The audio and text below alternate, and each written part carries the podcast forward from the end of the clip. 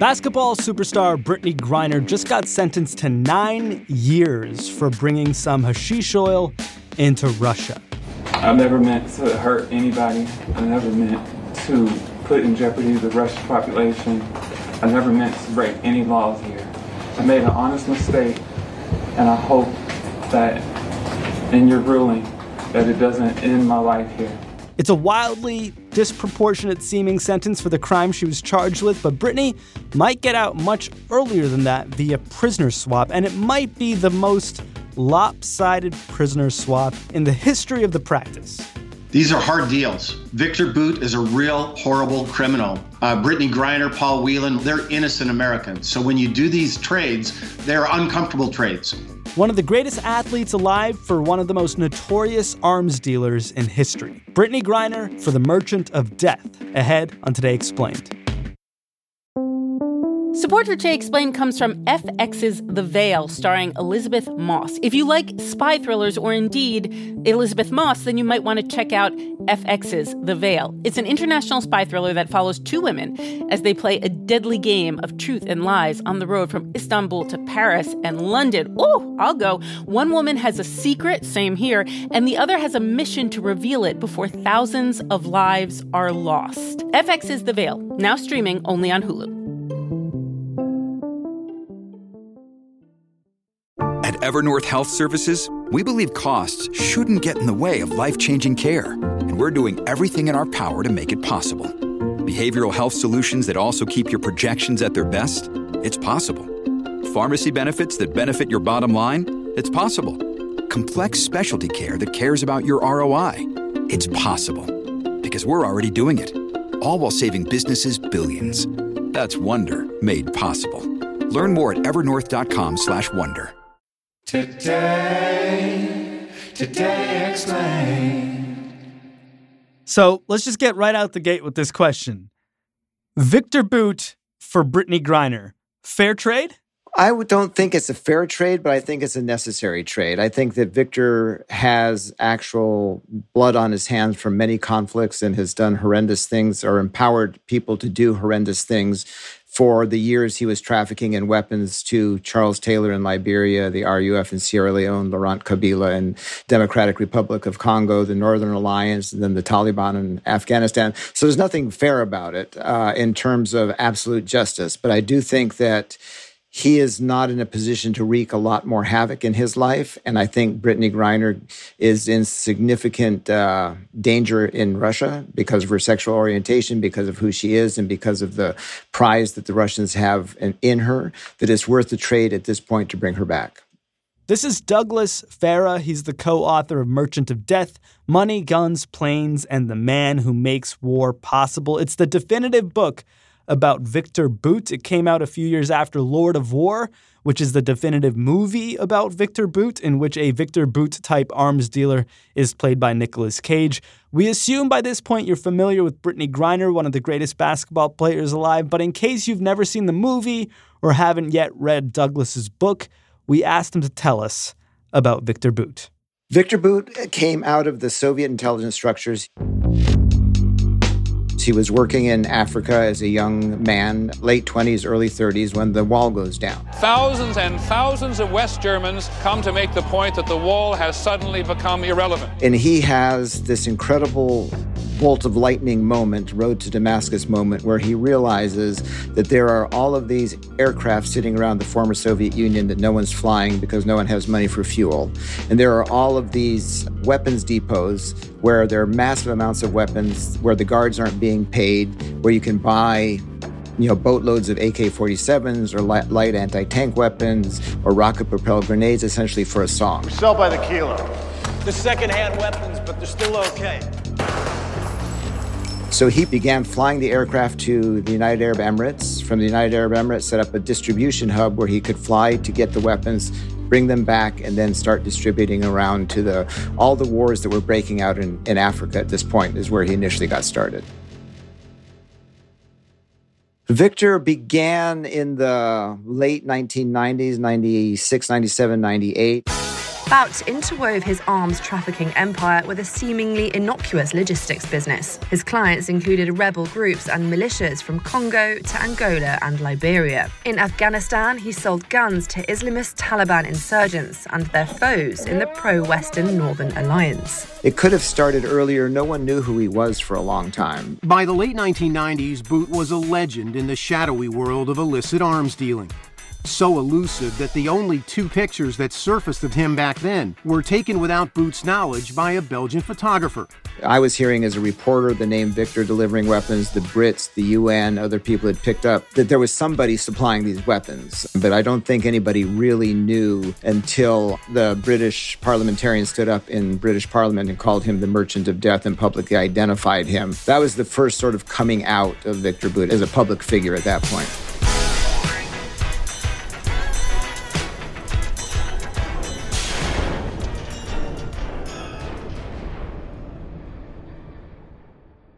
What makes him the merchant of death? It's such a incredible, powerful, and, and horrifying title.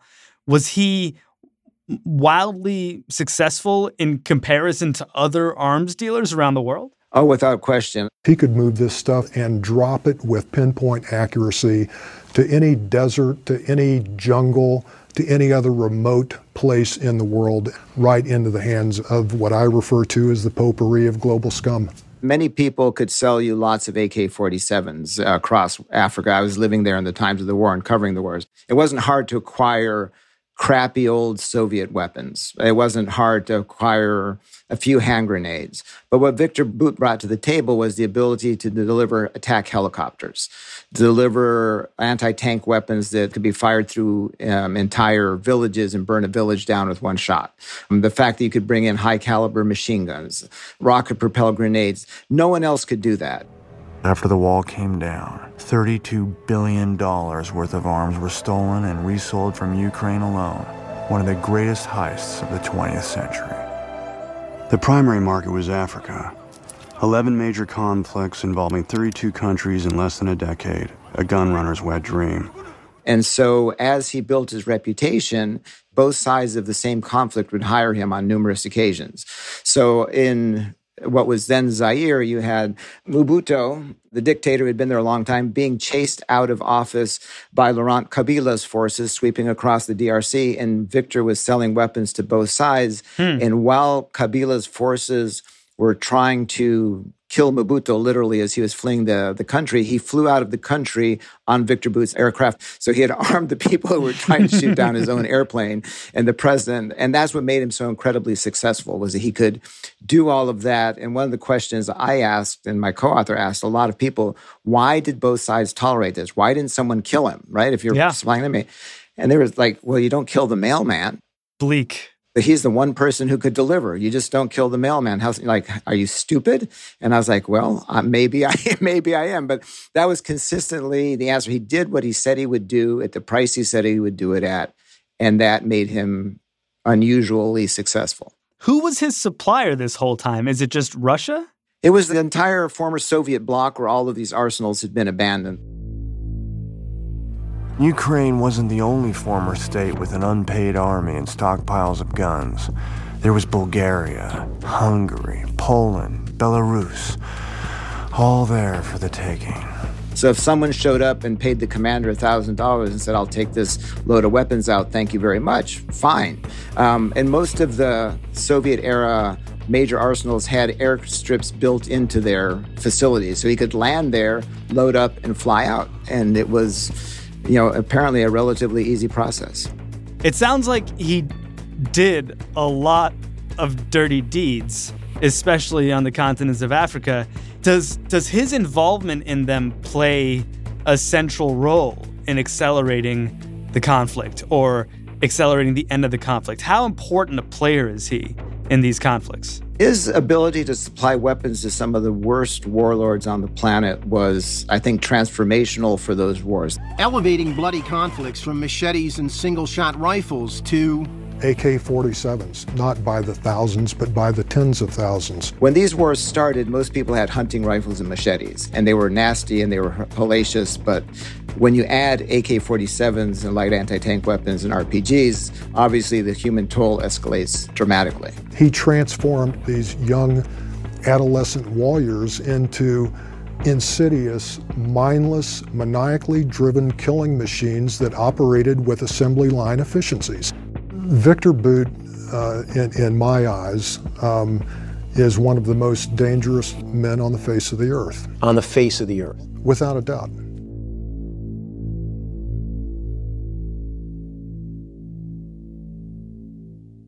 Do we have any idea the amount of people he armed? Do we have any idea how many people his arms may have killed? I don't think anyone's ever done that calculation. But if you look at the wars, you have Liberia, you have Charles Taylor, which are you know tens of thousands of victims of that war, and neighboring Sierra Leone, where they're fighting over weapons, and the group supported by Charles Taylor, another tens of thousands. He was in the Angola conflict, arming both sides of that conflict.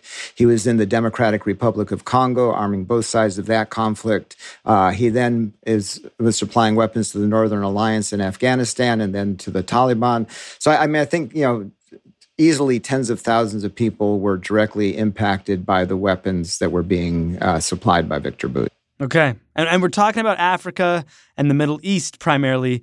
But I, I think a fact that is sometimes overlooked is that he was also at various points something of an ally to the United States. Well, this is one of the reasons why I think the trade should be considered apart from whether it's just or not. The most recent case where American officials and American private security firms were colluding with Victor Bout was during the Iraq War. In fact, during the Iraq conflict, when hardly anyone would fly supplies to U.S. troops on the ground, Victor Bout flew hundreds of missions for U.S uh, and British and other forces into a war zone that was very important to us.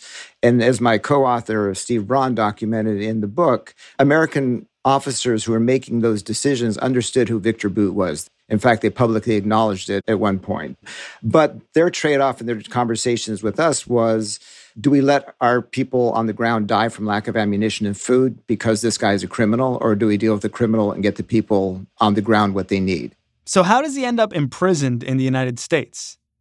Initially, there is a arrest warrant put out for him by Interpol, the international police, a red notice for his arrest. He goes back to Moscow. On, on, on what grounds? On what crime? Weapons trafficking and violations of numerous laws in Belgium, primarily, where he had had a hub of, of operations. Huh. And so he goes back to Moscow, 2001, 2002. And then over time, the U.S. intelligence services and the British and others who were monitoring him began to pick up clear indications that the FARC rebels in Colombia, who at this time were a major also drug trafficking organization, were trying to make contact with Victor Bout. Mm. And so they set up a sting operation where they sent in the people who pretended to be FARC, who had done this successfully in past operations, to present themselves to intermediaries, uh, Victor Bout's, as FARC, and convinced Victor Bout that they were in fact FARC and got Victor Bout against long odds to actually travel to a country, Thailand, that had an extradition treaty with the United States, which seems it seemed preposterous when it happened because he was always very cognizant of whether there were extradition treaties or not.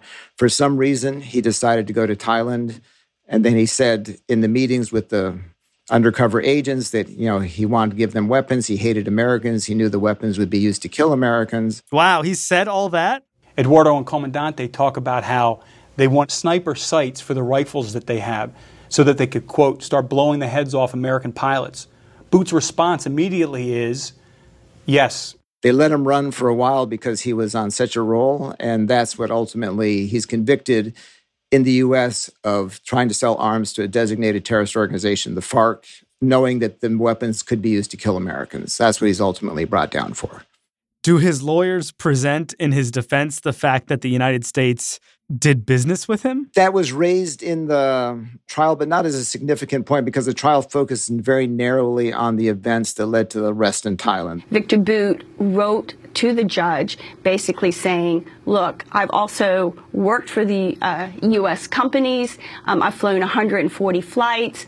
Um, they've paid me $6 million And so why would you be convicting me? You know, the way the case was structured, they didn't charge him with a lot of other stuff. So he was only defending that particular charge related to that particular incident. And so uh, he was convicted.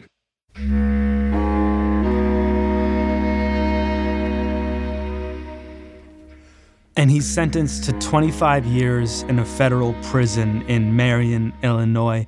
When does he start serving that sentence? 2011. Over the course of these 11 years, has Russia ever made any stink about his imprisonment? Constantly, yes. From the very beginning, they have. They have had their Congress, their Duma has issued numerous declarations asking for his release. Every time a U.S. person has been arrested, they've always raised the possibility of an exchange for Victor. So, yes, this is certainly not the first time they've raised the issue of trading for Victor Bout. But this is the first time they might actually get him back. It's the first time we know that the U.S. has actually considered doing anything like that. Yes, I think it's the first time one could say that that he he may actually go back.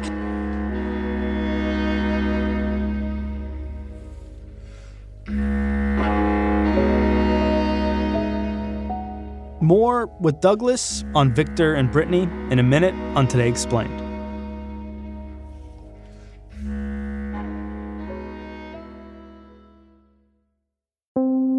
Support for Today Explained comes from Mint Mobile, the only cell phone that tastes good. When the deal is too good to be true, there's probably a catch, right? That incredibly cheap flight to Europe? You probably can't bring a bag or pick your seat or use the restroom. So, when I tell you that Mint Mobile offers wireless plans for just 15 bucks a month when you purchase a 3-month plan, you're probably wondering what's the catch? Well, according to Mint Mobile, there is no catch. According to Mint Mobile, it's only 15 bucks a month and their plans come with high-speed data and unlimited talk and text delivered on the nation's largest 5G network. To get this new customer offer and your new 3-month unlimited wireless plan for just 15 bucks a month, you can go to mintmobile.com slash explain. That is mintmobile.com slash explain. You can cut your wireless bill to 15 bucks a month at mintmobile.com slash explain. $45 upfront payment required, equivalent to $15 a month. New customers on first 3-month plan only. Speed slower above 40 gigabytes on unlimited plan. Additional taxes, fees, and restrictions apply. See Mint Mobile for details. Support for Today Explained comes from Ramp. This ad goes out to all the finance professionals looking for love. I'm just kidding. Looking for a better way to simplify business finance across expenses, vendor payments, and accounting, and to all the accountants tired of the same old finance software. Ramp may be the answer you've been looking for. Ramp is the corporate card and spend management software designed to help you save time and put money back in your pocket. So, what does that mean? Well, according to Ramp, they give finance teams unprecedented control and insight into company spending, issue cards to every employee with limits and restrictions, automate expense reporting so you don't waste time. Ramp says its accounting software automatically collects receipts and categorizes your expenses in real time so that you don't have to. That could put an end to chasing down receipts and to your employees spending hours submitting expense reports. And now you can get $250 when you join Ramp. Just go to ramp.com slash explained, ramp.com slash explained, R-A-M-P.com slash explained. Cards issued by Sutton Bank and Celtic Bank, members FDIC. Terms and conditions do apply.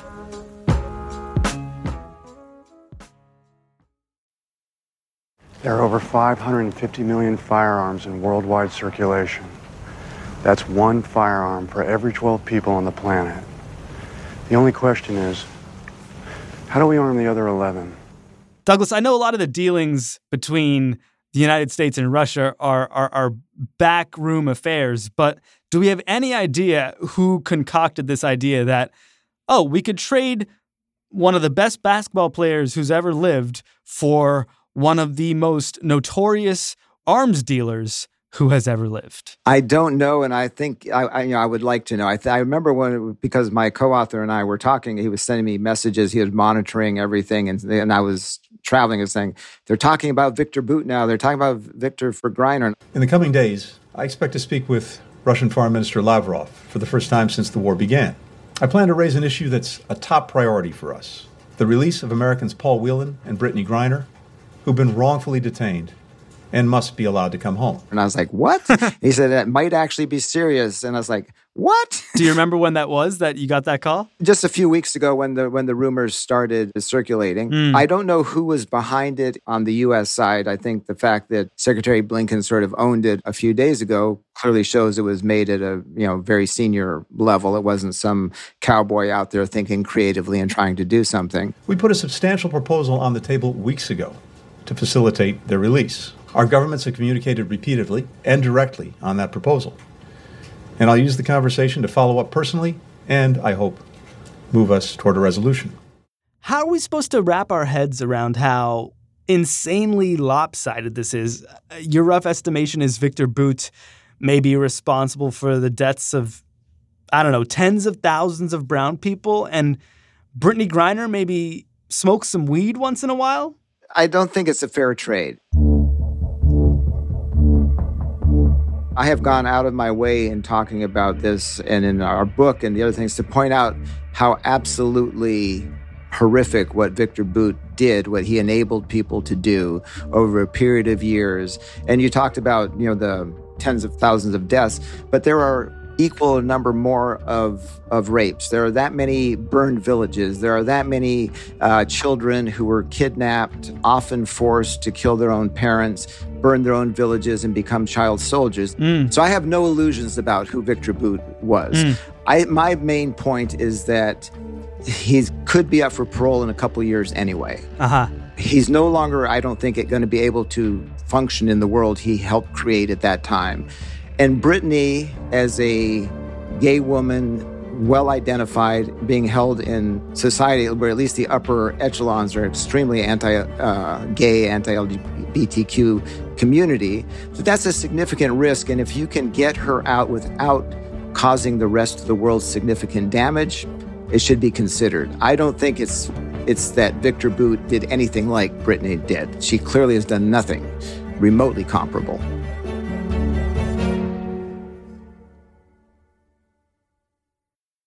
Is there any fear amongst people like yourself who, who have covered Victor Bout, or or perhaps from the United States government at this point, that Victor Bout could sort of rearm and re-up his supply and reestablish himself as a prolific arms dealer? I, I, think not, because I think he was the product of a specific moment in history when everything aligned for the ability to take out weapons and aircraft in a chaotic world. Putin in Russia no longer presides over a chaotic world. He has everything extremely regimented.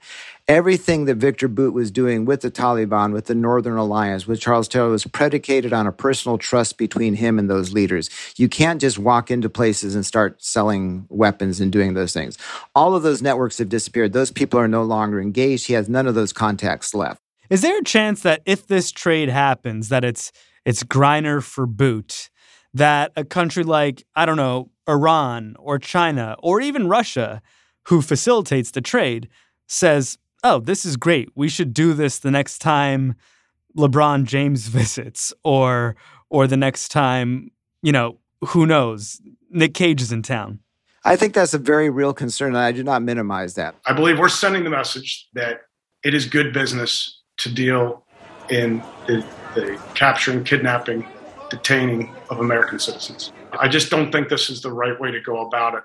My basic premise with Russia is that they are so far off the rails in regard to international law and human rights and doing they're going to grab whoever they're going to grab whether there's a trade or not they're operating now in their own logic which is why they invaded ukraine and have done all these things i do think the question about other countries particularly China, because they're a big country and can do it, may give this pause. And I think that that is something that has to be considered, and it has to be considered by people who want to travel to these areas as well. I mean, I don't, I don't think anybody in the right mind right now would want to travel to Russia as a basketball player or a tourist because yeah. the risk is too high. But I don't think that will change if they give Brittney back. You know, I don't think that that basic equation will change. Swapping prisoners, of course, isn't a new practice. We we even saw one earlier this year between Russia and the United States, and we covered it on the show with with Trevor Reed. Is it ever even? Are these trades ever sort of comparable, crimes or suspected crimes or accusations or whatever it might be? No, I mean they they really aren't. If you look, you know, you have the Palestinian Israeli swaps all the time, where you get hundreds of people out of prison in exchange for three students. Numerically, hmm. it may not, it may not be equal, but I think again in situations like that, you look at the preponderance of what brings the most good to the most people. At the end of the day, you have to calculate: Are Americans better off? And their security better off by doing the trade than not. Uh, but ultimately, the President of the United States has to make that decision. And I think in this case, it's the right decision. But I don't think you can look at it in terms of absolute fairness because in this case, it is horrendously unfair. Do, do you think there's something that, that these sort of international prisoner swaps teaches us about how the world works? Well, I think it shows that every country has specific interests that it wants to protect and defend.